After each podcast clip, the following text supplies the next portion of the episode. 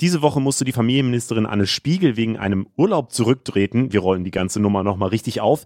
Im Internet gab es Drama um Mats Hummels und ich habe in Frankreich nachgefragt, ob Le Pen wirklich die nächste Präsidentin werden könnte. Aus der Funkzentrale in Mainz, das ist unser Blick auf die Themen der Woche. Hi, ich bin Leo Braun. In diesem Podcast wollen wir einen Schritt zurück von den Nachrichtenthemen machen und auf die großen Linien der Woche schauen. Was sind die Hintergründe der News? Welche Entwicklungen sehen wir und was bedeutet das alles eigentlich für unser Leben? Daher hole ich mir immer Einschätzungen von Expertinnen und Experten und diskutiere die mit einem Gast, der vielleicht nochmal eine ganz neue Perspektive geben kann. Heute ist Aurel Merz am Start, Satiriker mit einer eigenen Show im ZDF. Er hat selbst einen Podcast, verbringt vermutlich zu viel Zeit auf Twitter und wir wollen diesmal zusammen neben den Nachrichtenanalysen auch ein bisschen bisschen positivere Themen reinholen. Sagt uns also gerne, wie ihr das findet. Ich bin wirklich gespannt auf die Folge. Das ist der Funk-Podcast. Let's go. Und damit herzlich willkommen, Aurel Merz. Hallo. Freue mich, dass, freue mich, dass ich eingeladen wurde. Freue mich auch, dass ich als Satiriker vorgestellt wurde. Ich, war, ich bin immer gespannt, als was ich vorgestellt werde. Deshalb, ähm, ja, Satiriker ist cool. doch nicht so weit hergeholt, oder? Nee, keine Ahnung. Ich klinge irgendwie so uncool, aber also es klingt so, es klingt so, also nee, es klingt schon auch cool. Es klingt voll schlau, naja. finde ich. Ich hätte auch Comedian ja, sagen können, so, genau, aber dann denkt man an Mario das Barth. Ich. Genau, das meine ich. Es klingt wie so ein, wie so ein intellektueller Comedian, ähm, so ein politisierter Comedian, ja. Deshalb macht schon Sinn, aber es ist auch schade, dass Mario Barth das Wort Comedian kaputt gemacht hat, scheinbar. Ich finde, es klingt schlau. So fangen wir mal an. Diese Woche hat nämlich Netflix den Doppeldaumen eingeführt. Also wenn man eine Serie bewerten will, dann kann man nicht nur mag ich oder mag ich nicht sagen, sondern es gibt jetzt eben auch diesen Doppeldaumen für lieb ich, quasi der Tinder Super Like für Beziehungsmenschen. Würdest du äh, deiner Woche bisher so einen äh, Doppeldaumen geben? Nee, ich glaube, ich, ich würde meiner Woche Double, Double Minus geben. ähm, Warum? Ich weiß nicht. Ich finde die, also ich, ich weiß nicht, ich finde, ich habe, ich finde es eine zähe Woche bisher. Ähm, ich muss aber auch dazu sagen, ähm, ich war am Wochenende äh, außerhalb des Landes unterwegs und ich glaube, es ist wahrscheinlich der Stimmungsabfall, der dann ähm, nicht so hoch ist. Deshalb würde ich meiner Woche ein Double Down geben, aber dafür meinem Wochenende ein Double Up. Aber den Double, Double Down gibt es tatsächlich gar nicht. Da musst du bei Netflix nochmal anrufen, ob die das auch einführen können. Wir starten mal mit den Kurznews. Bus und Bahn werden billiger. Am 1. Juni kommt das 9-Euro-Monatsticket, gibt es dann für drei Monate. Das hatte die Regierung beschlossen, um Leute bei den hohen Spritpreisen zu entlasten. Das Ticket gilt bundesweit im Nahverkehr, heißt, äh, damit kommt man auch von München an die Ostsee, wenn man nur den Regionalexpress benutzen will. Und äh, wer schon ein teures Ticket hat, soll Geld zurückkriegen. Aurel, ähm, was soll die Regierung als nächstes auf 9 Euro reduzieren? Oh, auf 9 Euro reduzieren. Ja, ich finde, ich finde, also ich finde, sie sollten nicht auf 9 Euro, sie sollten auf 3 Euro reduzieren, dass jeder Mensch in Deutschland für 3 Euro Mittagessen gehen kann. Und das sollten sie dann bezuschussen. Vor allem gerade so, ich finde gerade so Schulkantinen, ich finde, oder eigentlich sollten sie statt 9 Euro, sollten sie umsonst machen, so Kantinen für Kids. Ich glaube, das wäre sehr, sehr sinnvoll. Ich habe so an 9 Euro Festival-Tickets gedacht, aber deins ist viel besser, finde ich. Oh, du, ja gut, aber da bin ich auch schwach. 9 Euro Festival-Ticket wäre ich auch dabei. Geldvernichtung. Vor einem Jahr wurde der erste Tweet der Welt per NFT verkauft. Das sind ja diese digitalen Kunstwerke. Ist ein Riesenhype in der Finanzwelt, weil man zum Beispiel die Originale von Memes kaufen kann, in der Hoffnung, dass man sie später dann teurer weiterverkauft und Geld gewinnt. Dieser erste Tweet der Welt wurde damals für 2,9 Millionen Dollar verkauft. Also waren alle so, ey, ist krass teuer, aber mal sehen, vielleicht gibt es ja eine Wertsteigerung. Jetzt wurde dieser Tweet aber bei einer Versteigerung angeboten und laut dem Wirtschaftsmagazin Bloomberg war das höchste Angebot 277 Dollar. Das heißt, es ist knapp 2,9 Millionen Dollar weniger geworden in dem letzten Jahr. Äh, deswegen, Aurel, meine Frage an dich. Äh, was war dein größter Fehlkauf? Also erstmal bin ich froh, dass meine Tweets offensichtlich, dass ich doch nicht verpasst habe, irgendwas da zu verkaufen. dass, sie, dass sie so wertlos sind, wie sie sich anfühlen. Äh, und mein größter Fehlkauf, ich habe mir mal, als ich so 14 war, da habe ich mir also da, damals für mich viel Geld, ich glaube für 40 Euro so eine Art Strohhut gekauft. Das war eine Cappy, aber die war so aus Stroh und ich dachte, das sei cool im Laden und das war für mich wirklich viel Geld. Und zu Hause habe ich gemerkt, dass es totale Scheiße ist und es absolut dumm aussieht und man damit nicht rumlaufen kann. Und habe dann ähm, aber sie aber behalten, weil ich immer dachte, vielleicht finde ich ja das richtige Outfit noch. Bis heute leider nicht das richtige Outfit für die Strohcappy gefunden eingesperrt. Während bei uns die Corona-Inzidenzen sinken, hat China offenbar richtige Probleme mit Omikron. Das Land setzt ja weiter auf die Zero-Covid-Strategie, also macht schnell harte Lockdowns, wenn es einzelne Fälle gibt. Und in Shanghai sitzen dadurch Leute zum Teil seit vier Wochen in ihrer Wohnung fest. Und zwar wirklich in ihrer Wohnung. Anders als bei uns sind die Lockdowns so, dass man nicht in den Supermarkt mal eben gehen kann. Und das heißt, dass vielen Leuten da wirklich Nahrungsmittel und Medikamente fehlen. Die Regierung hat die Regeln diese Woche jetzt äh, trotz der steigenden Infektionszahlen nochmal leicht gelockert. Aber für andere Städte in China ist es wohl keine besonders gute Perspektive, weil China einfach äh, nicht von dieser Zero-Covid-Strategie abrücken will. Und das heißt, die Leute in anderen Städten Chinas bereiten sich jetzt auch auf solche harten Lockdowns vor. Aurel mal äh, den Satiriker in dir hart gefragt, was ist besser, eine Regierung, die nicht mal eine Impfpflicht durchsetzen kann, obwohl die Mehrheit des Volkes das irgendwie will, oder eine Regierung, die mit Drohnen durch die Stadt fliegt und verkündet, dass man dem Drang ihrer Seele nach Freiheit nicht nachgeben soll, wie das in China passiert ist? Also da bin ich eindeutig auf der Seite unserer Regierung. Ähm, ich, natürlich China die Art und Weise, wie da die Freiheitsbeschränkungen äh, durchgesetzt werden, sind komplett grotesk. Aber es geht ja auch über Covid hinaus, dass wir uns da weit von ähm, freiem Leben entfernt haben.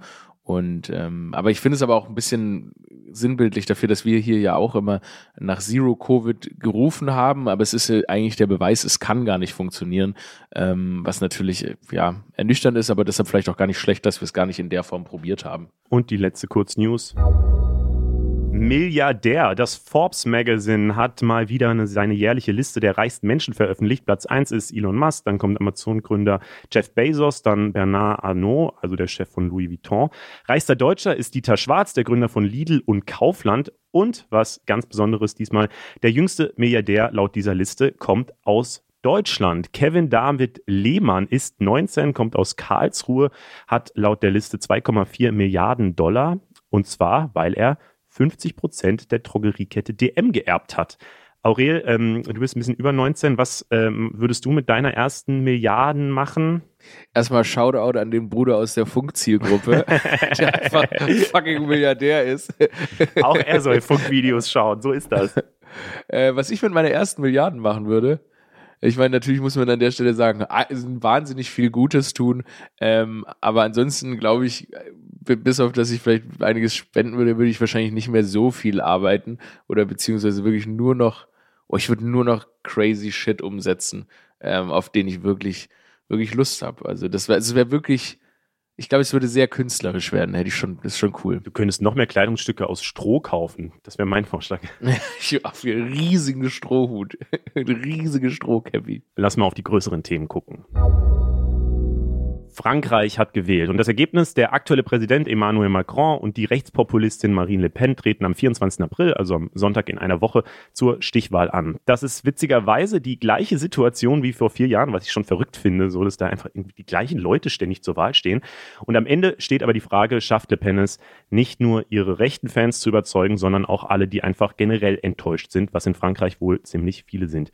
Ich finde es krass, dass jetzt viele Beobachter sagen, Le Pen könnte diesmal tatsächlich gewinnen, obwohl sie zum Teil krass gegen Ausländer schießt und ziemlich gute Verbindungen eben auch zu Putin hatte. Deswegen habe ich mal in Frankreich gefragt, warum sie da jetzt eigentlich so gut dasteht.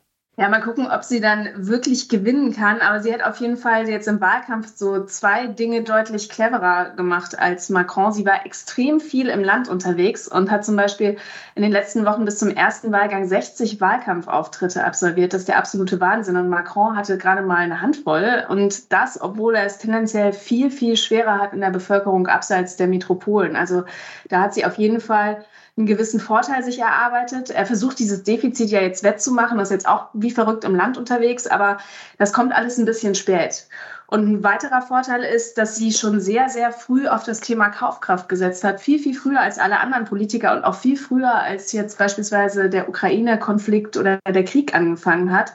Und damit hat sie wirklich einen Nerv getroffen. Und es gibt ja auch noch so diesen anderen Teil des Programms, diesen nennen wir es mal, rechten Teil des Programms, wo es zum Beispiel um Privilegien für Franzosen auf dem Arbeits- und Wohnungsmarkt geht oder wann jemand Franzose werden darf. Und das ist erstaunlicherweise für viele gar nicht so abschreckend, wie man das von außen so erwarten könnte. Es gibt eine Umfrage, die das, finde ich, ganz gut äh, symbolisiert. Äh, 60 Prozent der Menschen in Frankreich haben den Eindruck, dass zu viele Fremde im Land sind. Und das führt so ein bisschen dazu, dass da einfach das gar nicht so ein Abschreckungspotenzial hat, wie das vielleicht in anderen Ländern so wäre. Und interessanterweise, sie hat ja relativ starke Verbindungen zu Russland. Das ist ihr auch im ganzen Wahlkampf nicht auf die Füße gefallen. Mhm. Ich habe jetzt auch gehört, dass gerade junge Leute ähm, so dieses Gefühl vor vier Jahren hatten, jo, wir müssen uns jetzt für die Demokratie einsetzen und deswegen Macron wählen. Und aber jetzt sagen, nee, also jetzt nochmal machen wir das halt nicht mehr und diesmal äh, enthalten wir uns. Ist da was dran? Man darf ja auch nicht vergessen, dass Macron ja 2017 quasi so aus dem Nichts Präsident geworden ist. Also der war ja total neu, der wollte das Land verändern.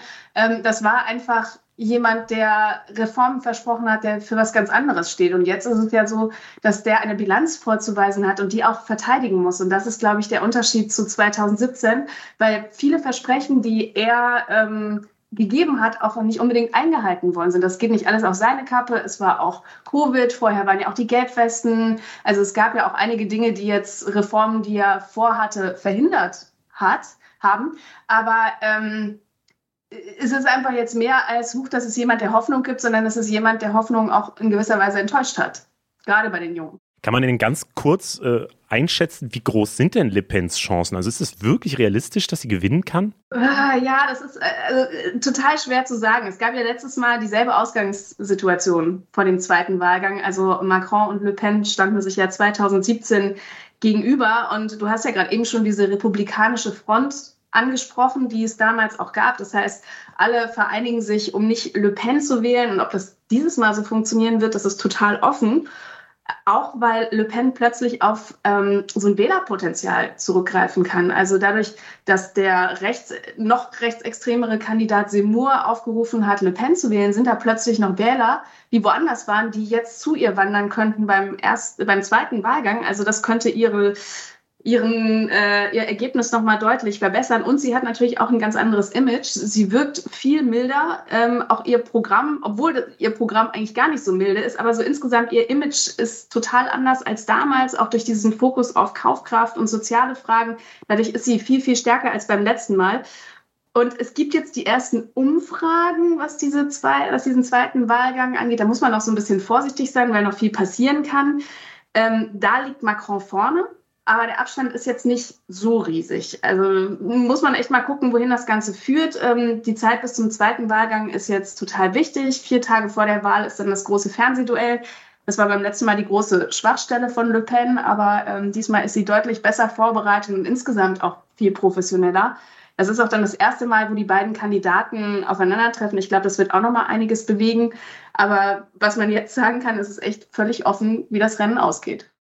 Das heißt, es wird tatsächlich äh, spannend in den nächsten äh, anderthalb Wochen äh, bis zur Wahl, was da eben passieren kann. Ähm, Aurel, verfolgst du die Wahl in Frankreich? Äh, ja, und äh, sie macht mir große Angst. Ich war am Wochenende in Frankreich. Ich habe das, ich habe versucht, live Einfluss zu nehmen.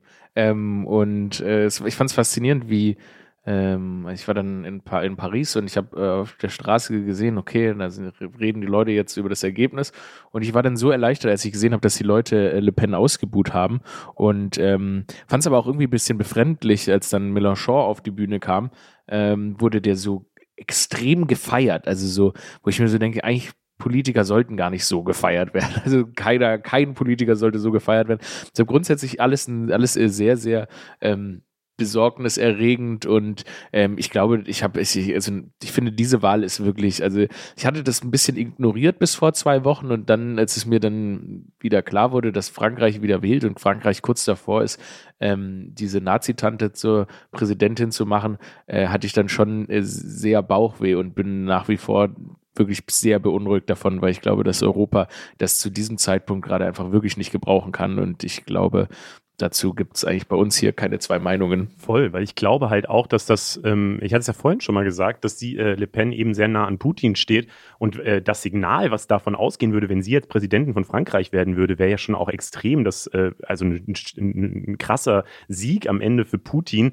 Und ich habe dann auch noch mal äh, so ein paar Kommentare irgendwie dazu gelesen, ähm, die halt wirklich auch so ein Schreckensszenario hinmalen. Wenn sie gewinnt, dann könnte natürlich auch 2024 bei der US-Wahl dann wieder Trump äh, gewinnen. Auch das ist ja eine realistische Option. Und irgendwie, wenn wir dann äh, in so einer Welt da sitzen, wo irgendwie eine Rechtspopulistin und Trump äh, eben äh, wichtige westliche Länder äh, regieren, mh, ja, was was heißt das dann für den, den, westlichen Zusammenhalt, der ja jetzt noch relativ stark ist, so. Aber wenn Putin dann 2025 einfach einmarschieren würde, dann gäbe es halt keine Phalanx mehr, die ihn irgendwie aufhalten kann. Das finde ich halt so krass. also exakt, exakt dieses Szenario, über dem brüte ich schon die ganze Woche und ähm, bin davon einfach nur wahnsinnig deprimiert. Also ich meine, ich, man kann jetzt einfach wirklich nur ganz, ganz fest hoffen, dass Le Pen in Frankreich nicht gewinnt. Äh, ich glaube, Trumps Wahl 2025 ist nicht, nicht zu verhindern. In, also die, die Republikaner da radikalisieren sich immer zu so einer äh, ja, extrem christlichen Partei und äh, ich bezweifle, bezweifle, also ich bezweifle, dass er das nicht machen wird. Und natürlich, dann, dann ist irgendwie, ich weiß auch nicht, ich, es ist schwierig. Ich frage mich dann, wohin äh, nicht nur Europa, aber auch so ganz global das führt, ob dann die USA noch ein verlässlicher Partner sind. Ich, Le Pen, glaube ich, wäre schon in drei Monaten kein verlässlicher Partner mehr. Und ähm, ja, dann befinden wir uns wahrscheinlich in Schwierigkeiten, ja. Sie hat ja auch jetzt direkt nochmal angekündigt, dass sie dann auch die, die Verbindung zwischen Deutschland und Frankreich nochmal deutlich aufbrechen will, weil sie das auch nicht so cool findet. Und das, also weiß ich nicht, ja, es klingt auf jeden Fall nicht so geil. Vielleicht nochmal ein äh, anderes Thema dazu. Glaubst du, dass sowas auch in Deutschland möglich sein könnte. Es ist ja da, also in Frankreich, dieser große Bruch zwischen Leuten, die halt irgendwie zufrieden sind mit, wie es gerade läuft. So, und offensichtlich ja um die 50 Prozent der Leute, die halt sagen, wir wollen irgendwas komplett anders haben. So, manche sind dann eher super links und wählen zum Beispiel Mélenchon, äh, manche eben dann Le Pen und so. Ähm, aber es gibt eben diese Unzufriedenheit. Und diese Woche gab es auch noch eine Studie von Allensbach, die so ein bisschen rumging, ähm, die besagt, fast jeder dritte Deutsche ähm, würde, also würde angeben, dass er denkt, dass wir in einer Scheindemokratie leben.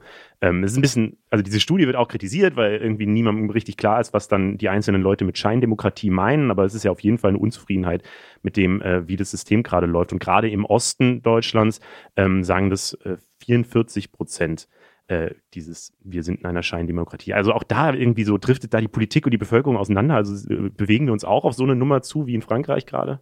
Naja, ich glaube, also jetzt mal den Begriff Scheindemokratie kann man tatsächlich, glaube ich, entwerten, weil es natürlich, wie gesagt, darum geht, dass Leute so, aber ich habe hier einen Strafzettel bekommen und ich kann nichts dagegen machen oder so. Also das, ich, ich, glaube, das ist die, ich glaube, die Statistik ist jetzt nicht ganz so, aber klar, ich meine, Leute im Osten ähm, noch irgendwie anders geprägt, äh, erkennen das hier nicht als richtige Demokratie an. Das kann ich mir schon vorstellen.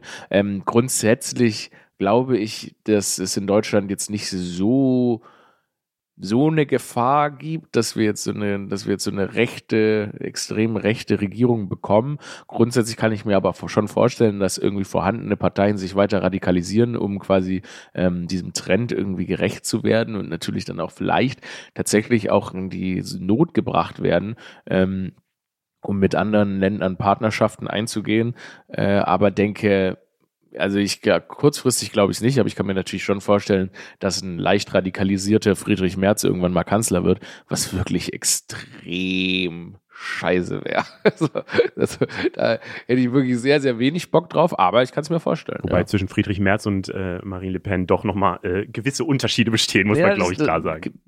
Das, das, meine ich, aber deshalb meine ich ein leicht radikalisierter. Also ich meine, er hat schon das Potenzial, äh, zwei, drei Schritte nach rechts zu gehen. Jetzt natürlich in keiner, also gut, dafür, ich meine, kenne ihn ja nicht persönlich, aber und der CDU traue ich das jetzt auch nicht zu, aber ich kann mir schon vorstellen, dass sich eine Partei wie die CDU ähm, aufgrund ähm, der Gegebenheiten dann auch gerade in Europa und in den USA und so weiter ähm, schon nochmal ordentlich nach rechts bewegen kann. Wir haben eine neue Familienministerin. Lisa Paus heißt sie. Sie war eigentlich eher Finanz- und Sozialpolitikerin. Ihr wichtigstes Thema war die Kindergrundsicherung und jetzt macht sie eben den neuen Job als deutsche Familienministerin. Notwendig war das, weil die alte Familienministerin Anne Spiegel nach gut vier Monaten zurücktreten musste. Wir fassen den ganzen Fall einmal kurz zusammen. Am Wochenende wurde bekannt, dass sie zehn Tage nach der Flutkatastrophe Mitte Juli letztes Jahr für vier Wochen in den Urlaub nach Frankreich gefahren ist, obwohl sie damals als Umweltministerin in Rheinland-Pfalz äh, auch für den Hochwasserschutz zuständig war. Am Sonntagabend hat sie sich bei einer Pressekonferenz dafür entschuldigt und den Urlaub als Fehler bezeichnet. Sie hat gesagt, ihr Mann hatte davor einen Schlaganfall und ihre Familie war während der Corona-Pandemie insgesamt sehr belastet. Immerhin hat sie auch vier Kinder. Deswegen war der Urlaub für die Familie notwendig, sagt sie. Im Netz gibt es jetzt die Riesendebatte. Vor allem bei den Grünen wird diskutiert, ob das wirklich ein Rücktrittsgrund ist, Urlaub zu machen ähm, weil auch Politikerinnen sind ja Menschen, die zum Beispiel Verantwortung für ihre Familie haben und natürlich dann auch mal Urlaub brauchen. Man muss aber natürlich auch sagen, Das war jetzt nicht das einzige Problem bei Anne Spiegel, sondern sie hat zwischendurch behauptet, dass sie auch in ihrem Urlaub an wichtigen Sitzungen teilgenommen hätte. Das stimmt allerdings einfach nicht. Und sie hat aus der Sicht von so ziemlich allen in dieser Krisensituation eher schlecht kommuniziert und auch überfordert gewirkt. Aurel, ähm, mal alles zusammengenommen. Glaubst du, dass dieser Rücktritt notwendig war? Es ist total schwierig zu sagen. Ich, ich kann diesen, diesen, diesen Politikbetrieb, das ist so schwer, da die Dynamiken einzuschätzen und was das dann wirklich immer bedeutet. Ich finde es komisch, dass ausgerechnet der Rücktritt jetzt stattgefunden hat. Ich glaube, es gibt viel mehr Rücktritte, äh, die sowohl von der breiten Bevölkerung gefordert wurden, als auch ähm, von Oppositionsparteien mehr gewünscht wurden als jetzt dieser Rücktritt. Äh, ihre Erklärung an sich, es tut einem schon auch leid, weil ich meine, man kann das total nachvollziehen und ich glaube jetzt niemand würde sagen, also ich, also ich, so doof, so doof es klingt, aber in dieser schrecklichen Situation, dass ähm, einem Familienmitglied, in dem Fall ihrem Ehemann, ähm, gesundheitlich sowas passiert, natürlich, also ich gönne ihr da jede, jede Woche Urlaub, ne? Und ähm, fällt mir schwer, das zu verurteilen. Und ich würde, äh, ich glaube, ich würde jede, jedem, jeden, allen PolitikerInnen in dieser Situation diese vier Wochen Urlaub absolut gönnen. Ähm, aber da bin ich wahrscheinlich auch zu menschlich. Und ich glaube, dieser Politikbetrieb, äh, der richtet sich halt oftmals nicht irgendwie nach menschlichen Maßstäben, sondern das ist ein äh, Stoßen und Treten. Und äh, da nimmt sich jeder, was er tun kann. Und wenn man den Druck auf eine andere Partei so hoch hält, dass da jemand zurücktreten muss, dann ist das dann wahrscheinlich intern Sieg. Und ähm, es ist, ja, es ist es ist kein, es ist kein einfaches Pflaster. Ja, tatsächlich habe hab ich dazu auch ein Interview mit einer Soziologin im, äh, in der Süddeutschen gelesen, die sagt letztlich auch so, das ist am, vielleicht am Ende auch halt ein Geschlechterproblem, weil in der Forschung weiß man, dass sich Frauen eben mehr anstrengen müssen, um die gleichen Positionen zu bekommen, auch mehr leisten müssen und gleichzeitig eben sympathisch und empathisch wirken müssen äh, und eben oft dann eben auch noch die Familie im Griff haben, so was irgendwann einfach zu einer zwangsläufigen Überforderung führen muss, denke ich mal. Also ja, weiß ich nicht, so die Forderung dahinter äh, ist natürlich, es muss sich gesellschaftlich was ändern. Absolut. Ich glaube, ich finde auch immer, ich finde auch da so einen, jetzt so zu tun, als hätte, hätte niemand von uns irgendwie, hätte schon mal der Kopf so sehr geraucht, dass man, okay, ich muss jetzt raus hier und ich muss mir jetzt irgendwie ähm, einen Freiraum schaffen. Das ist bei jedem nachvollziehbar und klar, ich meine, klar, ähm, ich, ich, weil ich maße mir jetzt nicht an zu urteilen, warum, äh, was da in dem Fall für äh, Frauen noch härter ist, aber es ist schon so. Ich meine, das ist einfach der Politikbetrieb, so wie wir in die letzten 50 oder 100 oder Jahre strukturiert hatten, war eben einfach sehr aggressiv männlich geprägt und ähm, und äh, dann kann ich mir vorstellen, dass dann der Druck auf Frauen einfach äh, noch künstlich erhöht wurde. Und ähm, ja, deshalb ich, wie gesagt, ich irgendwie, ich bin da, ich bin da, ich bin da, ich bin da auf ihrer Seite und mir tut's echt leid, dass sie deshalb zurücktreten musste, aber ähm, ja. Ja, du hast ja jetzt schon ein Thema eben äh, angesprochen, äh, dass sich eben viele auch gefragt haben nach dem Rücktritt, warum muss sie jetzt zurücktreten? Und zum Beispiel äh, Andreas Scheuer nicht, der äh, als Verkehrsminister in der letzten Legislaturperiode, in der letzten Regierung ähm, auch äh, laut der Einschätzung von vielen nicht so einen richtig tollen Job gemacht hat. Ähm, einen coolen Job hat er gemacht. Das war zumindest so die Top-Kommentar bei uns auf Instagram, äh, der das sehr, also das wurde sehr viel in Frage gestellt. Deswegen habe ich das mal bei Jan Schippmann von unserem Politikformat, die da oben auch mal die Frage einfach weitergegeben geben. Die Umstände sind schwer vergleichbar. Allerdings kann man sagen, der Umgang mit Fehlern von Leuten wie Scheuer oder Spahn ist ein ganz anderer gewesen. Die beiden haben Kritik oft ausgesessen, Fehler nicht öffentlich zugegeben und ihre Linie durchgezogen, ohne sich beirren zu lassen. Und das kann man halten, wie man will. Im Vergleich mit Anne Spiegel sind die beiden damit erfolgreicher gewesen ja, am Ende haben sie es vielleicht einfach ausgesessen, so. Das vielleicht einfach auch das war Vielleicht muss sie auch mehr aushalten. Ich meine, es gibt schon Leute, die haben schon, ja, es gibt Leute, die haben komplette Amtsperioden einfach, einfach ausgesessen. Ähm, es ist einfach, aber ich finde es total traurig, dass es gerade das ist, weil ich finde, wir haben in Deutschland so eine komische Fehlerkultur. Ne? Karl Lauterbach letzte Woche äh, gesteht einen Fehler ein, beziehungsweise ähm, sagt, er hat einen Fehler gemacht und dann wird geklatscht, ah, er gibt zu, dass er einen Fehler gemacht hat. Toll. Ich finde, grundsätzlich sollte es doch was Normales sein, einen Fehler einzugestehen, daraus zu lernen und das Gelernte anzuwenden. Und wenn wir dann immer die Leute eben entweder, entweder du stehst nichts, gestehst nichts ein und sitzt es aus, dann musst du auch nicht aus dem Fehler lernen, oder du gestehst einen Fehler ein und dann kriegst du die Möglichkeit weiterzumachen und dich selbst zu verbessern. Ähm, aber das lassen wir halt in Deutschland selten zu, sondern es ist einfach was Besonderes, wenn jemand einen Fehler eingesteht. Und das äh, sollte eigentlich nicht so sein. Das stimmt schon. Ich bin aber tatsächlich auch ein bisschen kritischer, ehrlicherweise, gegen Anne Spiegel, ähm, weil ich mir denke, also erstens fand ich es wirklich komisch, wenn sie sagt, sie war so krass überfordert gewesen, was fair ist so. Also menschlich kann ich das nachvollziehen. Aber sie hat danach halt einen wichtigeren Job nochmal angenommen, der noch mehr überfordernd wird, so, äh, und hat aber auch in der, in ihrer Pressemitteilung nicht zu verstehen gegeben, warum sie den jetzt schaffen sollte und warum sie jetzt nicht mehr überfordert ist. Also deswegen frage ich mich schon, wenn sie doch klar sagt, sie war überfordert und sie ist auch weiter überfordert, wieso sollte sie jetzt plötzlich weiter das machen können. Und das zweite ist eben, dass sie halt gelogen hat, so. Also, dass sie halt sagt, sie ist bei einer Sitzung gewesen, wo sie nicht war und so. Das finde ich dann tatsächlich schon auch schwierig bei, bei jemandem, der halt ein Ministerium leitet, so. Also, die Lüge mit der Sitzung ist auf jeden Fall ein Problem. Grundsätzlich glaube ich, die lügen alle ganz schön ordentlich immer mal wieder. Ähm, was jetzt den neuen Job anzunehmen äh, angeht, das ist wiederum klar, also es ist ein Fehler, aber es ist auch ein nachvollziehbarer Fehler, weil natürlich ist es ein Traum und äh, sich einzugestehen, dieser Rolle nicht gerecht werden zu können, ähm, auch in Zukunft, ist wahrscheinlich einfach wahnsinnig schwer. Und ähm, es ist, ich, wie gesagt, es ist nicht der richtige Bereich, um da aus menschlichen Perspektiven zu beurteilen, aber ich mache es jetzt einfach mal.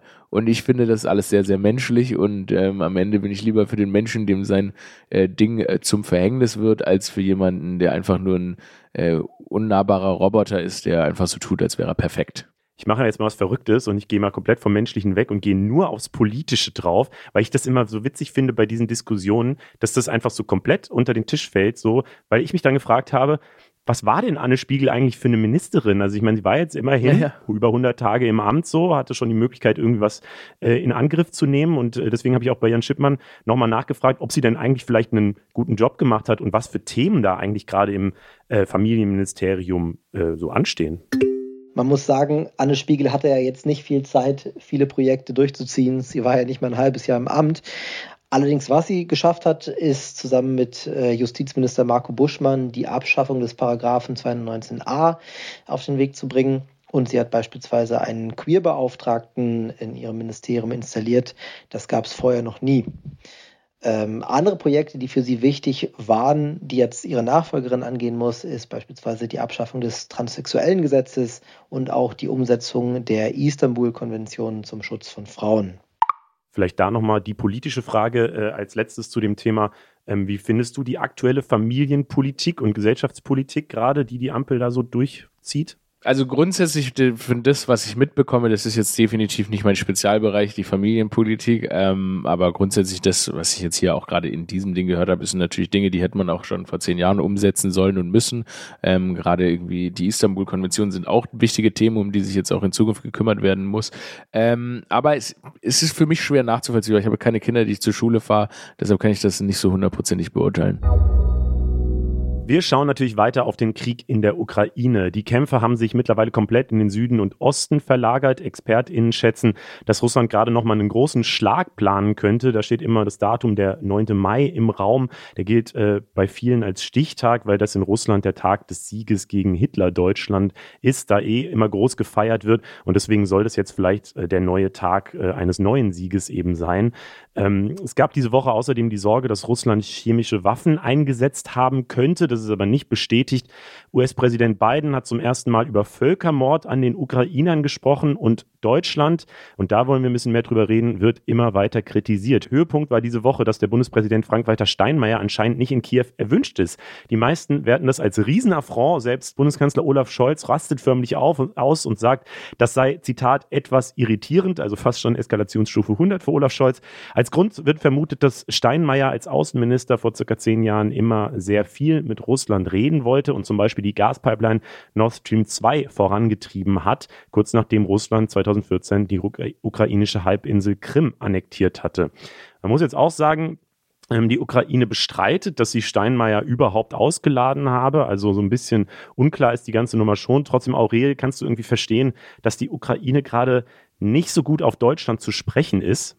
Also, grundsätzlich kann ich je, diese, also ich meine, das, äh, bei, bei, uns manifestiert sich das ja alles immer in diesem sehr wütenden Außenminister, äh, nee, ähm, doch. Botschafter André nee, Melnik äh, wahrscheinlich. Botschafter, Botschafter äh, Melnik, der natürlich zu, immer sehr, sehr wütend oder sehr, sehr scharf ist. Ich bin mir nicht sicher, ob das jetzt für einen Diplomaten der richtige Ton ist, den er immer anschlägt. Grundsätzlich kann ich aber jeglichen Wut und jegliche Trauer und alles, was da aus der Ukraine kommt, kommt zu 100 Prozent nachvollziehen, weil diese Situation ist, ne, du siehst deine Leute sterben, du siehst dein Land ähm, fallen und so weiter. Und das ist, ich kann mir beim besten Willen nicht ausmalen, was das mit einem macht ich halte den Ton jetzt objektiv, würde ich sagen, das ist jetzt nicht schlau. Ähm, ich halte es auch für absolut tatsächlich nicht schlau und eher schadend, äh, Steinmeier auszuladen oder nicht einzuladen oder was auch immer da jetzt genau ähm, der Zustand ist. Ähm, deshalb ist es, ist es wirklich schwierig für jemanden, der hier in, in, in Sicherheit sitzt, keine Verwandten zu hat, die gerade in diesem Krieg irgendwie kämpfen, sterben oder ihr Hab und Gut verlieren, ähm, darüber zu urteilen. Ähm, muss aber sagen, dass es mir natürlich viel, viel lieber wäre, wenn wir in der Sache als westliche Länder, als Europa geeint auftreten äh, und nicht diese Risse demonstrieren, weil diese Risse sieht auch Putin und ich glaube nicht, dass das der Sache irgendein, in irgendeiner Form ähm, positiv beiträgt.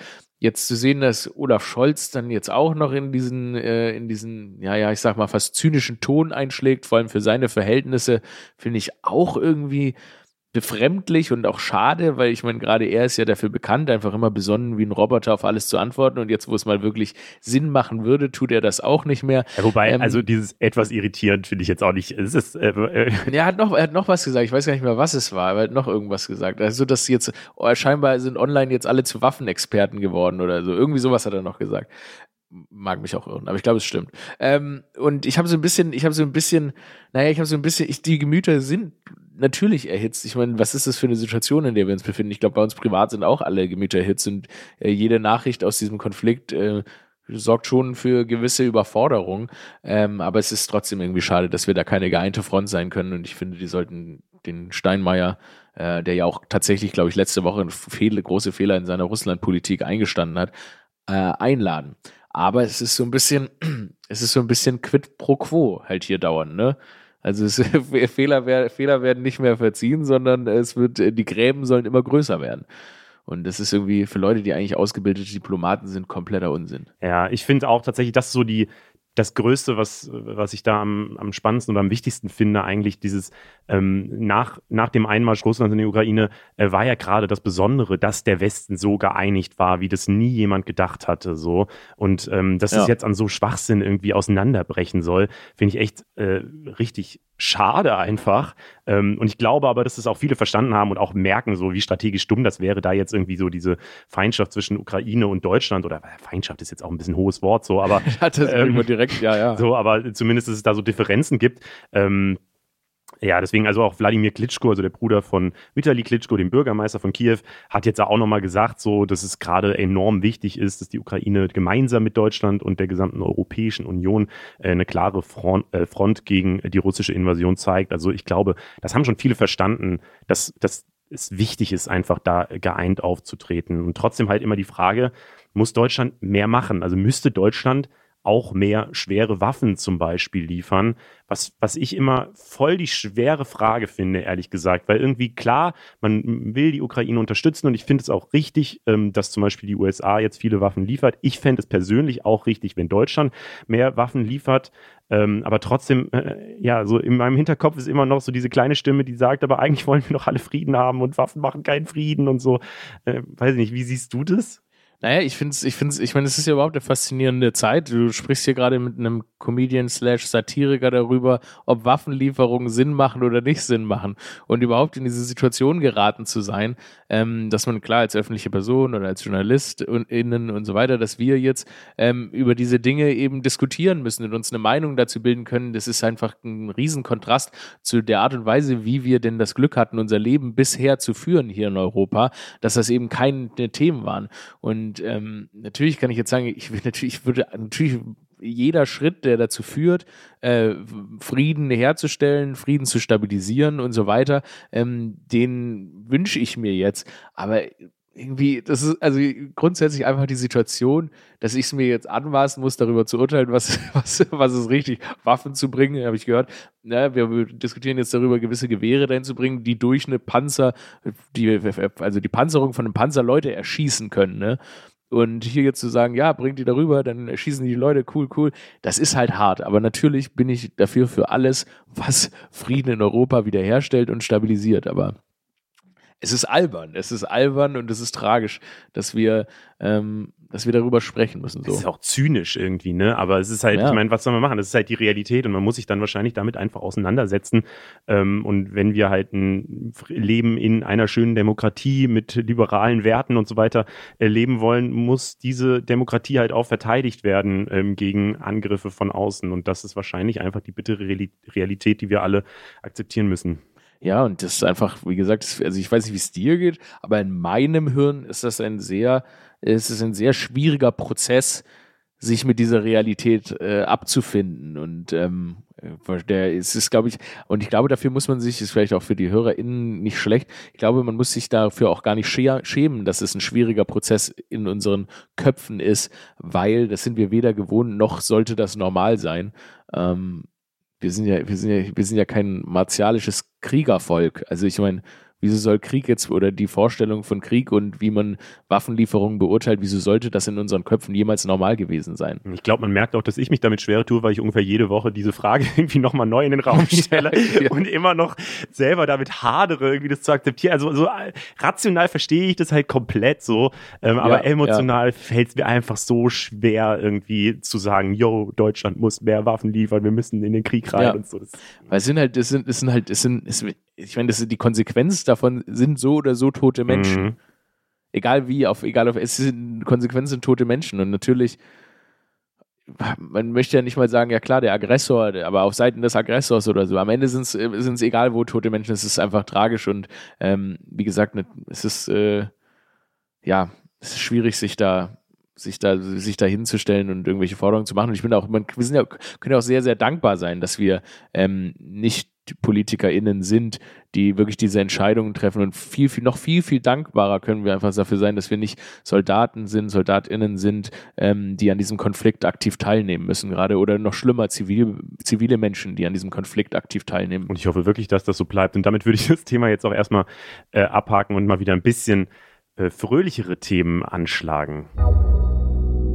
Wir machen nämlich nochmal einen kleinen Blog mit Kurznews und äh, das geht los mit dem großen Liebesdrama. Eigentlich äh, versuchen wir hier so Promi-Flash-Themen irgendwie außen vor zu lassen, aber an dieser Geschichte kam man im Internet eigentlich nicht vorbei. Es geht um den Fußballer Mats Hummels. Kurz zusammengefasst, Mats und Kati Hummels haben wohl eine Ehekrise äh, oder sich schon getrennt. Mats hat wohl auf jeden Fall die Fühler nach anderen Frauen ausgestreckt und das hat am Wochenende dazu geführt, dass sich die Ehefrau Kati Hummels, die mögliche Affäre Celine Bethmann und die angebliche Ex-Affäre Lisa Straube via Insta-Posts und Stories um Mats gestritten haben.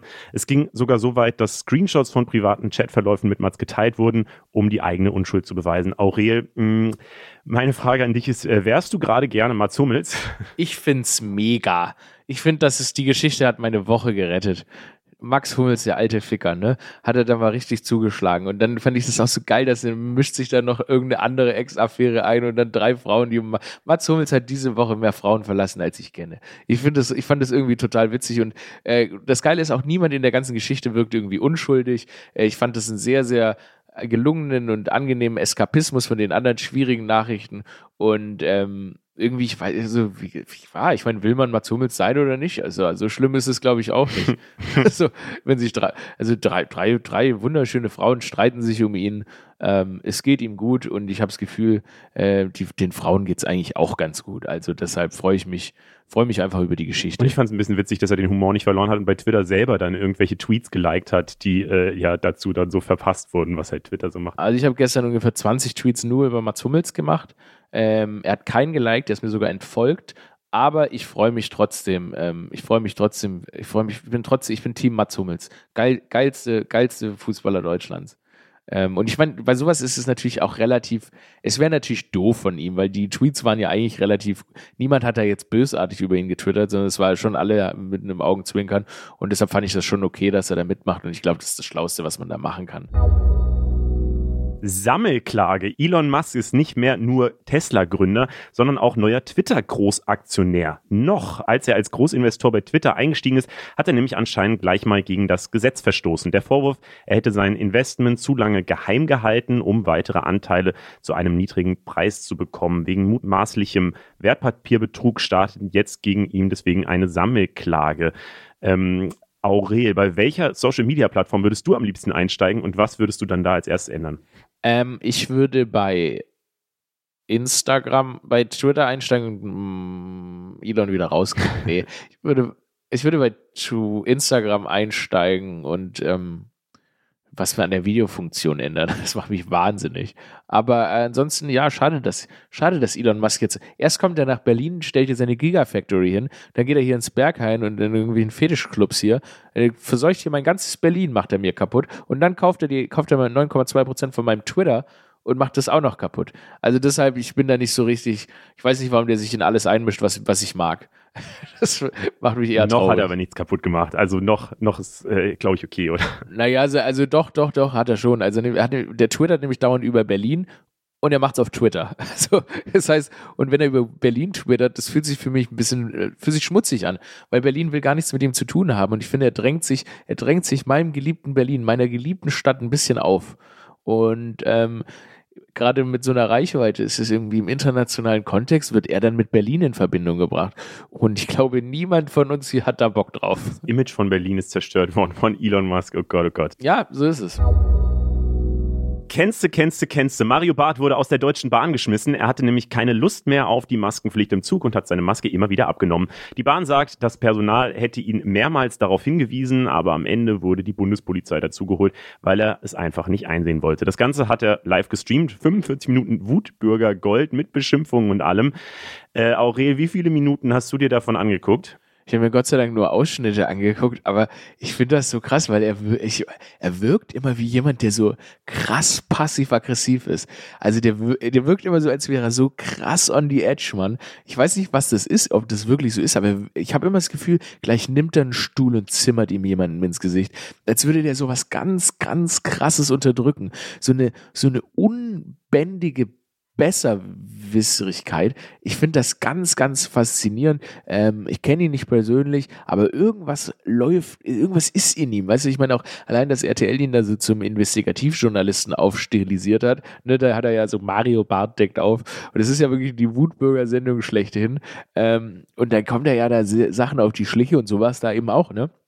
Saß er in der Bahn und dann dachte, jetzt hat er, jetzt hat er wieder irgendwie so ein Gold erwischt. Also ich fand das hart. Ich 45 Minuten davon würde ich nicht schaffen. Also es hat mich wirklich krass geschaudert. Aber hey, jeder, jeder was, jeder was ihm Spaß macht. Ich gönn, ich gönn den Leuten allen ihren Spaß jetzt. Es, es gibt ja offensichtlich ein Publikum dafür. Das finde ich halt immer. Ich meine, solange es da Leute gibt, die das abfeiern, ist es ja okay. Wobei ich natürlich äh, auch irgendwie die Reaktion der Bahn selber auf Twitter dann wieder cool fand, äh, die geschrieben haben. Maskenpflicht in Zügen kennst du. Also ich bin die, natürlich bin ich, ich bin Team, ich bin Team Bahn, ne? kein Zweifel. Kein Zweifel, aber ja. Ich meine, diese 45 Minuten, ich meine, da ist eh mal mit die Frage, ne? Mittlerweile ist ja bei vielen Leuten die Frage, wie viele Leute gucken das jetzt nur noch ironisch also den ganzen Content von so, von so Leuten oder ähm, weil sie wirkliche Fans sind. Aber egal. Das ist ja am Ende egal, oder? Das ist ja genauso bei der Passion von RTL, die am Mittwoch lief. Ähm, kann man auch sagen, so, yo, haben alle nur geguckt, um sich drüber aufzuregen und weil es so ein absolutes Cringe-Festival war. Äh, ich habe es ehrlicherweise auch zum Teil geguckt, weil ich und man kann dann auch nicht mehr abschalten, ja. so. Und es kann ja RTL völlig egal sein, warum die Leute Sachen gucken, so. Hauptsache, sie gucken es. Und es kann auch Mario Barth Ich meine, das, das das ist eh so ein Phänomen grundsätzlich, ne? Auch bei Reality TV. Ich meine, manchmal gucke ich da so Reality TV-Sendungen, haha, und ich gucke so aus Spaß rein und äh, für den Cringe und es schaudert mich die ganze Zeit und irgendwann will ich dann doch wissen, ob die Lisa noch mit dem David zusammenkommt. das ist so das ist super, super stranges Phänomen, aber ähm, hey, whatever works. Und damit kommen wir jetzt zu unserem großen Thema der Folge. Normalerweise ist das ja immer ein Thema, äh, was unsere Gäste selbst mitbringen. Ein Thema, was, wo sie sich besonders auskennen, wo sie vielleicht äh, drüber recherchiert haben und so weiter. Das war zum Beispiel schon die Situation der Ukraine äh, letzte Woche. Das Thema feministische Außenpolitik hatten wir schon, die Bilanz unserer Regierung und so. Ähm, dieses Mal äh, hast du was ganz Besonderes mitgebracht, Aurel. Was ist es denn? Ich habe Thema Wetter mitgebracht. Es wird Frühling und was das mit unserem Leben macht. Und ich sag dir jetzt auch mal warum. Ja, erzähl mal. Weil mir geht das mir, ich kann nicht mehr. Weißt du, hier die ganze Zeit, ich, ich also schon als ich hier News-Sheet durchgelesen habe und so weiter, es sind nur noch schwere Themen, uns explodieren die Köpfe, wir befinden uns in Zeiten, in denen wir sind wir alle komplett überfordert. Und das einzige Thema, wo man wirklich mal die Seele baumeln lassen kann, was schon immer das größte Smalltalk-Thema ist, es wurde ja auch noch ersetzt als das größte Smalltalk-Thema, dann lange von Corona. Mhm. Aber ich bringe es jetzt zurück, das Wetter. Einfach mal, einfach mal, einfach mal rausgehen, in den Garten stehen, den Nachbarn sagen, ach, wie geht's? Und sagen, ach, das Wetter. So ein richtiges Aufzugsthema. Weil es muss nicht immer, es muss nicht immer hier in der Ostkonflikt und äh, Ukraine und Krieg und äh, so weiter und Pandemie und Virustod und so weiter sein, sondern es kann auch einfach mal wieder sein, hey, es wird Frühling, es steht Ostern steht vor der Tür, äh, die Sonnenstrahlen kitzeln unsere Nasen, wir gehen raus, trinken 15 Aperol Spritz und essen Eis. Und ich habe das Gefühl, das hat sich aus unserem Leben leider viel zu sehr entfernt. Und deshalb ähm, möchte ich aufs Wetter hinweisen. Was ist denn das perfekte Wetter? Weil du hast jetzt so über die Woche, deswegen war ich so überrascht, als ich dich am Anfang gefragt habe, wie denn deine Woche so war und du meintest so, ja, nicht so geil. Und ich dachte mir so, hä, aber es war doch geilstes Wetter. Äh, ich habe die ganze Zeit irgendwie, ich habe angefangen Beachvolleyball zu spielen zum Beispiel, habe mich mit ja. Alkohol auf äh, irgendein Dach gesetzt, so, wo man nicht drauf sitzen darf und äh, habe ein gutes Leben genossen, so. Ähm, deswegen bin ich da voll dabei. Äh, Wetter, bestes Thema, aber warum fandest du dann die Woche, diese Woche nicht gut? Weil ich viel, ich muss viel arbeiten. ich muss, ich muss viel, ich muss viel arbeiten. Ich habe eine, ich habe eine, äh, ich, wir produzieren ja die neue Original Show Staffel und ich bin jetzt Co-Produzent der Sendung mit meiner eigenen Firma. Und das heißt, ich habe deshalb noch mehr Arbeit und so weiter und deshalb viel, viel zu tun. Und das ist äh, toll, aber deshalb habe ich das Wetter noch nicht so richtig genossen, aber deshalb kann ich mich jetzt auf die Feiertage freuen. Und äh, ich glaube, das Wetter, das ist nämlich auch wichtig, dass wir das Wetter auch nennen, wird nicht ganz so warm an den Feiertagen, die Sonne kommt raus, äh, aber deutschlandweit sind die Temperaturen ein bisschen niedriger jetzt als zum Beispiel gestern und auch als heute, aber das Wetter ist ja auch ein bisschen so eine intrinsische Sache. Ne? Ist ja das, was man draus macht. Manche Leute stellen sich ja auch gerne in den Regen und genießen den Regen. Und der ist ja auch für die Pflanzen gut und so weiter. Und äh, da bin ich, ich bin da, da bin ich absolut, also ich, Wetter ist auch ein bisschen Freizeit. Also mir ist das Wetter auch scheißegal, Hauptsache ich habe nichts zu tun. Weißt du, wie ich meine? Also du gehst eher vom inneren Wetter aus, weil äh, ich will, ich will ja direkt ja. wieder äh, die Wissenschaft irgendwie in dieses ganze Gespräch reinbringen. Ähm, wir hatten tatsächlich witzigerweise Anfang der Woche äh, einen Instagram-Post ähm, bei uns auf dem Funk-Account, ähm, wo es darum ging, wie uns die Sonne beeinflusst. Und da geht es tatsächlich um das äußere Wetter, um die Sonne, ähm, wo eben äh, so Studien äh, zusammengefasst wurden, wie ähm, dass wir mehr Trinkgeld geben, ähm, wenn es sonnig ist. Ähm, das hat die Philadelphia University wohl rausgefunden. Macht so, ist absolut, macht absolut Sinn. Wenn, wenn die Sonne scheint, take my money. Wenn die Sonne scheint, ist ah, das, Big Spender. Voll. Auf jeden das Fall. Das Witzige ist, dass das wohl sogar schon gilt, ähm, wenn die Leute nur hören, dass gutes Wetter ist, also wenn sie nicht mal draußen sitzen und ähm, sogar auch schon, wenn man einfach eine Sonne irgendwie auf die Rechnung malt oder irgendwie so. Also allein die Existenz, dass man noch mal kurz an die Sonne erinnert wird, bringt einem schon dazu, mehr Trinkgeld zu geben. Ja, das kann, kann ich hundertprozentig nachvollziehen. Also ich bin, also ich bin sehr, sehr Wetter, also sehr, ich bin so total also ich mag es, wenn es richtig heiß ist. Also wie, wie, du gesagt hast, das perfekte Wetter. Für mich wäre das perfekte Wetter, also alles über 25 Grad. Und ich bin tatsächlich auch jemand, ich sage, ab 30 Grad habe ich erst so einen richtig optimalen Tag. Richtig Hitze, 30 Grad und dann geht es mir einigermaßen richtig geil. Ich bin äh, Typ äh, 24 Grad. das ist genau die richtige ja? Temperatur. Ja, bist du so jemand, der nicht geht, also ein guter Kumpel von mir, Florentin Will, zum Beispiel, der hasst Schwitzen. Also der äh, hat sich früher immer ganz, ganz langsam nur bewegt, weil er also einfach das Sch Schwitzen an sich hasst. Nee, ich, ich hasse eher so diese, diese Unausweichlichkeit von Hitze so. Also ähm, ich finde so, wenn es mal so kurz heiß ist oder so, voll gut oder wenn man sich so in, den, in die Sonne legt oder in, an einem Strand liegt oder so ähm, und dann kann man wieder in eine gekühlte, in einen gekühlten Supermarkt laufen im Urlaub oder so, äh, dann ist es okay. Aber so in Deutschland, also ich habe keine Klimaanlage oder so und irgendwann ah, nervt es mich ja. einfach und dann will ich das nicht mehr und dann gibt es aber keine Möglichkeit, da wegzukommen von, auch wenn ich dann einschlafen will und so, und dann fängt mich an, Hitze einfach zu nerven. Echt? Ich, also ich, ich hatte das Problem in meiner alten Wohnung auch, da wurde es auch immer sehr, sehr heiß. Und ich weiß auch dieses Gefühl, so gerade Leute, die unter einem Dach wohnen, ist ganz schrecklich. Ähm, aber irgendwie ist das auch geil. Ich, ich gebe ich geb mich gerne auf in Hitze, ich gebe gerne, mach mit mir, was du willst, Hitze. Ich finde das äh, sehr angenehm. Und ähm, ja, also es wäre, ich glaube, der Sommer, ich muss, man muss wirklich sagen, so, so banal es klingt, aber der Sommer kommt jetzt schon zur richtigen Zeit. Also ich glaube, gerade für unsere jetzigen Gemüter und bei der aktuellen äh, gesellschaftlichen Lage, ich glaube, ich würde uns der Sommer hoffentlich gut tun. Ähm, und naja, Aber was dann kommt, das, da, da, da, bin ich sehr, sehr gespannt. Ja, eigentlich drauf. müsste seit zwei Jahren dürfte es eigentlich überhaupt keine andere äh, Jahreszeit mehr geben, außer dem Sommer, wenn man danach geht. So. Also da will man ja nicht. Das stimmt. Was ich noch, ähm, um noch eine zweite Studie ähm, in das Gespräch reinzuwerfen, ähm, was ich auch gelesen habe, ist, die Gewaltbereitschaft steigt nämlich auch, um auch mal was Negatives bei, bei Hitze. Ja, bei, also wenn es wärmer wird, allerdings nur bis äh, 30 Grad und danach wird man wieder fauler. So, also dann. Bei 30 Grad habe ich richtig Bock. Bei, nee, bei 29 Grad jemandem die Fresse polieren. Das ist total mein Ding, nicht wahr? Genau, 29 Grad, 30 Grad ist die perfekte Schlägereitemperatur offensichtlich. Aber stimmt, bei, drei, bei, also bei über 30 Grad, ich meine, ja klar, da hat keiner Bock zu kämpfen. Das ist einfach viel zu heiß. Ja. Aber krass. Ich finde es immer. Also, ich meine, hast du schon mal jemanden unter 30 Grad aufs Maul gehauen? Ich bin nicht so der Schlägereityp, erstaunlicherweise. Ist also, ich äh, könnte jetzt keine perfekte Temperatur dafür für mich äh, identifizieren. Aber ich, ich finde das wirklich faszinierend, weil wenn es kalt ist, bin ich ja, bin ich ja sauer, ne? Aber weil ich kann, ich kann mir gar nicht vorstellen, also bei über 20 Grad zu kämpfen, wer kommt denn auf die Idee? Man ist doch so, man gibt Trinkgeld, aber man haut auch jemandem gerne auf die Mütze. Ist irgendwie komisch. Und man flirtet mehr. Also das ist noch das nächste. Ja, ich weiß nicht, ich stelle mir da immer vor, dass man äh, so ein bisschen, keine Ahnung, ein paar Bierchen reingezwirbelt hat, so, während man in der Sonne lag. Ah. Und dann steigt ja auch wieder die Gewaltbereitschaft so ein bisschen. Und vielleicht ist das so ein bisschen mehr so dieses Mallorca-Feeling, ähm, was, was diese Studie da abgefragt hat. Wahrscheinlich geben die Leute nur mehr Trinkgeld, weil sie Angst haben, dass sie aufs Maul bekommen von den KellnerInnen genau. oder den ServicemitarbeiterInnen. Ja, ich, also, nee, nee. Also ich bin bei, ich glaube, ich bin bei, ich bin bei Hitze wirklich ganz handsam, wirklich ganz, ganz handsam, haben ein Grinsen auf dem Gesicht und du, du hast gesagt, flirtet, man flirtet mehr. Ich glaube, das entsteht auch einfach daraus, weil man so, äh, ich finde im Winter und gerade jetzt noch mit den Maskensachen und so weiter, man ist ja, also ich trage ja im Winter die Maske auch allein schon so auf der Straße manchmal, damit sie mein Gesicht wärmt. Das heißt, man ist so vermummt und so weiter, da ist völlig unmöglich zu flirten. Aber ne, Suns out, Bums out und so weiter, dann äh, ist man ja, ne, sobald meine Knie frei sind, da ist man einfach flirtier weil man halt kurze Hose und so, man fühlt sich äh, viel offener. Ich fühle mich auch direkt besser. Das ist sehr schön, dass du dieses Gesprächsthema äh, reingeworfen hast. Ich habe eigentlich noch so eine kleine einen kleinen Schlenker, den ich dabei machen will. Ähm, ich, das hast du mir gestern als Sprachnachricht geschickt, da bin ich sehr interessant. Er schickt er mir nämlich eine Sprachnachricht und sagt, ich würde gern auch noch über Pommes ja. reden. So äh, cool, dass du es ankündigst. Da ja, der, also ich wollte jetzt so einen Turn über Freibad und so weiter machen, aber den spare ich mir jetzt einfach.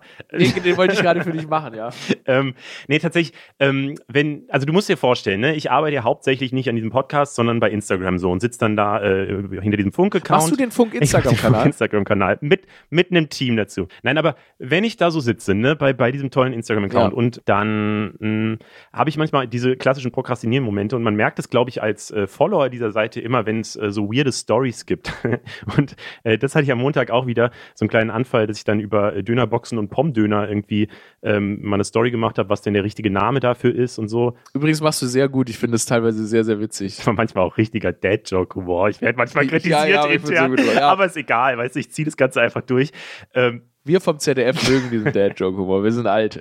Nee, aber diese Dönerbox Pop-Döner, ich dachte wirklich, es wird so eine kleine Sache so. Und dann kamen aber auch wieder so abnormal viele Kommentare und DMs rein und so weiter. Ähm, so, dass bei uns irgendwie äh, sogar die Insta-App zum Teil abgestürzt ist, weil es zu viele Nachrichten waren, die irgendwie nochmal den Namen, ob es wirklich Pommdöner ist oder nicht, sagen wollten.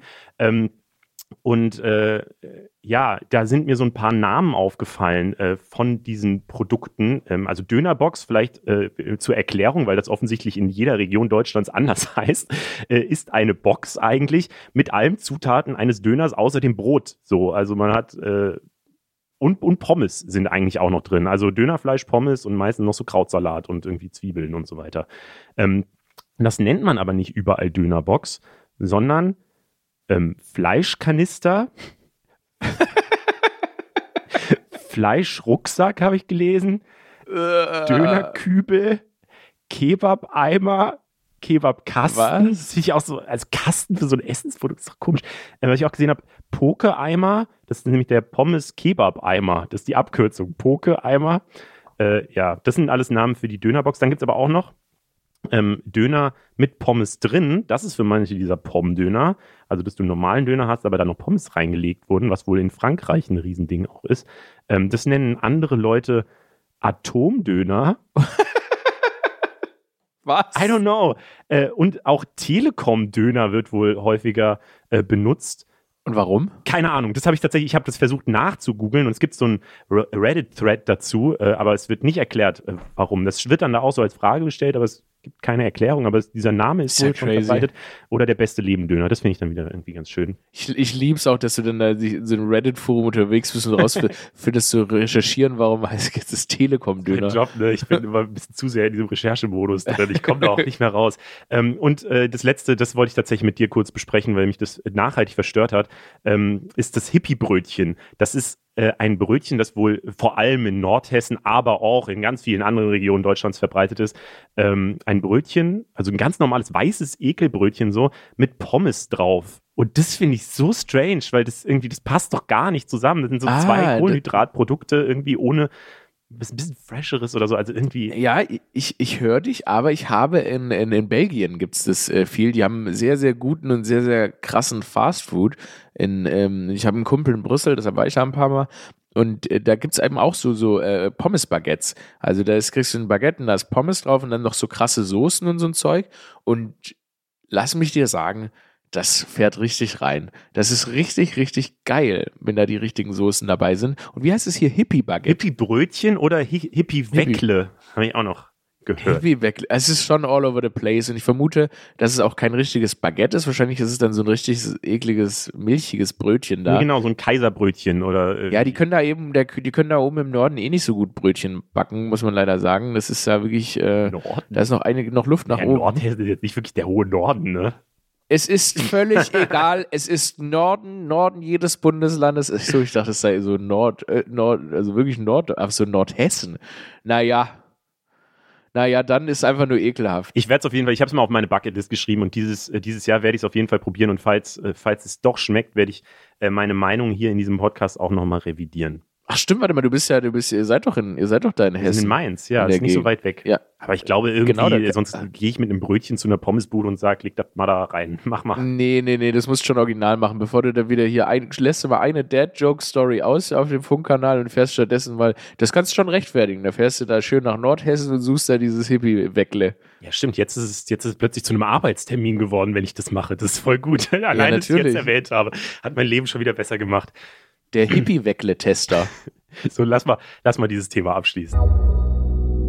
Zum Ende wollen wir eigentlich immer konstruktiv enden und eigentlich war die Idee davon, dass wir jetzt die, so eine Stunde lang über äh, super ernste Themen geredet haben und deswegen nochmal so ein bisschen Entspannung brauchen. Das ist, habe ich gefühlt jetzt gar nicht so unbedingt, weil wir so ernst in der letzten Zeit gar nicht waren.